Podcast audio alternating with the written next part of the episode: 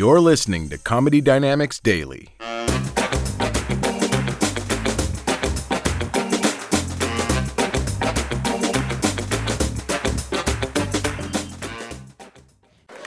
right.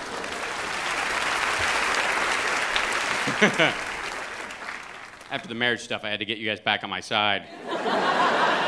It's, a tough conversation to have, you know, especially in this culture because women have been bullshitted in this culture into thinking that, you know, they only have one day out of their life that they matter, you know? The, the wedding day, that fucking bridezilla bullshit. Have you seen that stuff? This is my day!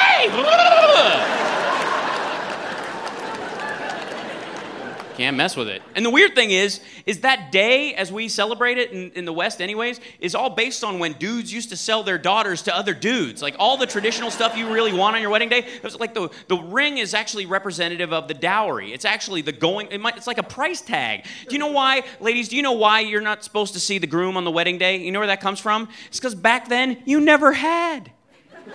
You'd never seen this fucker in your life. And if you saw him before the deal was sealed, you'd go, fuck that guy, no way, and you'd run away, you know? And that's why we have a train on your dress so we can step on the fucking thing. Come back here, I need that land.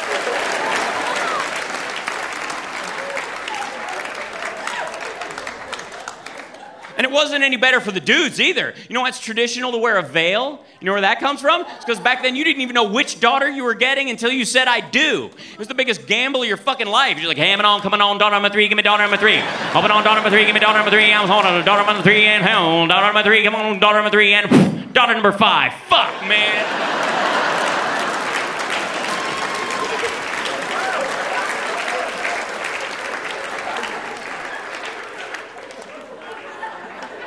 Daughter number five. What the fuck? She goes to market all the time. No.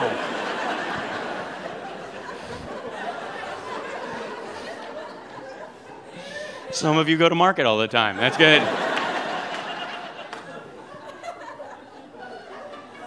Not an easy place to preserve your virginity. Virginity was, you know, the white red, wedding dress and virginity. That was just a, that was just said you were fresh off the factory floor. That just meant you were new. You know what I mean? Like that just, you know, we were, we were more expensive, basically. Like this one's fresh off the factory floor, so I can, it's gonna be a little extra. This one, I can cut you a deal. kind of a, you know, zero financing, certified pre-owned situation. this one's top dollar. And virginity is kind of an obnoxious concept to begin with because we don't, as a species, we don't survive if we stick to that. You know what I mean? It doesn't work and keep us alive. It doesn't make sense. And first of all, can we settle this once and for all? you don't save yourself for the one. You practice for the one.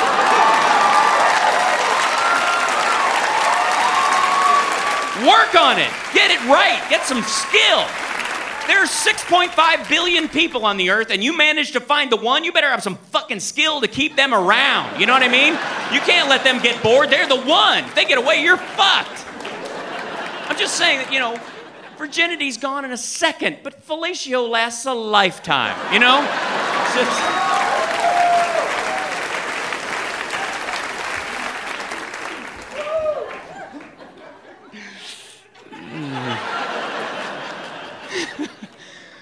Now you see why I'm not married? All right.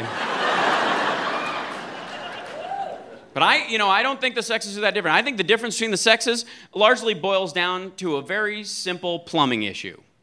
Very minor plumbing issue. In that, in the reproductive act, women receive someone into their body. And to do that, which is a touchy thing, they just need a little time they need a little time to think it over, make sure it's cool, make sure you're the right one for the kind of activity. They just need to think it over. They need apparently somewhere between seven hours and three weeks.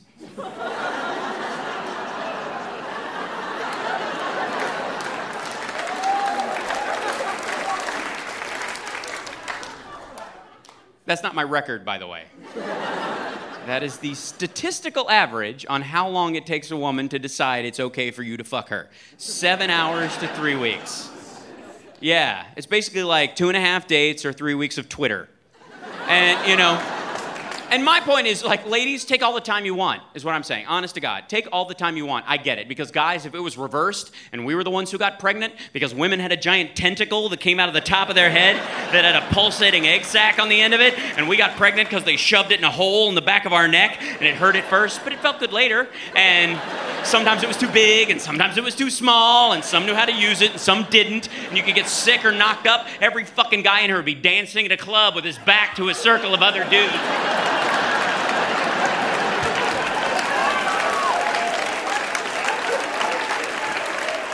Protecting his neck at all costs.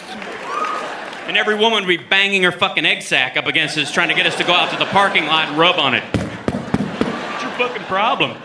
Just touch it, you prude. Women have every bit the sex drive as men. They just need that waiting period to make sure it's all right. Because also in, in this culture, they've also been, you know, women often are concerned that if they have sex with a guy too quickly, he won't respect them. There's a logic problem in that, because that's based on the self esteem of the dude involved. It goes like this If I think I'm a piece of shit and you fuck me right away, then I think you'll fuck any piece of shit who comes along, so you must be a hoe. right? But if I think I'm awesome, which of course I am, and you fuck me right away, I think that shows taste and breeding on your part. That's a woman who knows how to pick them. I respect that.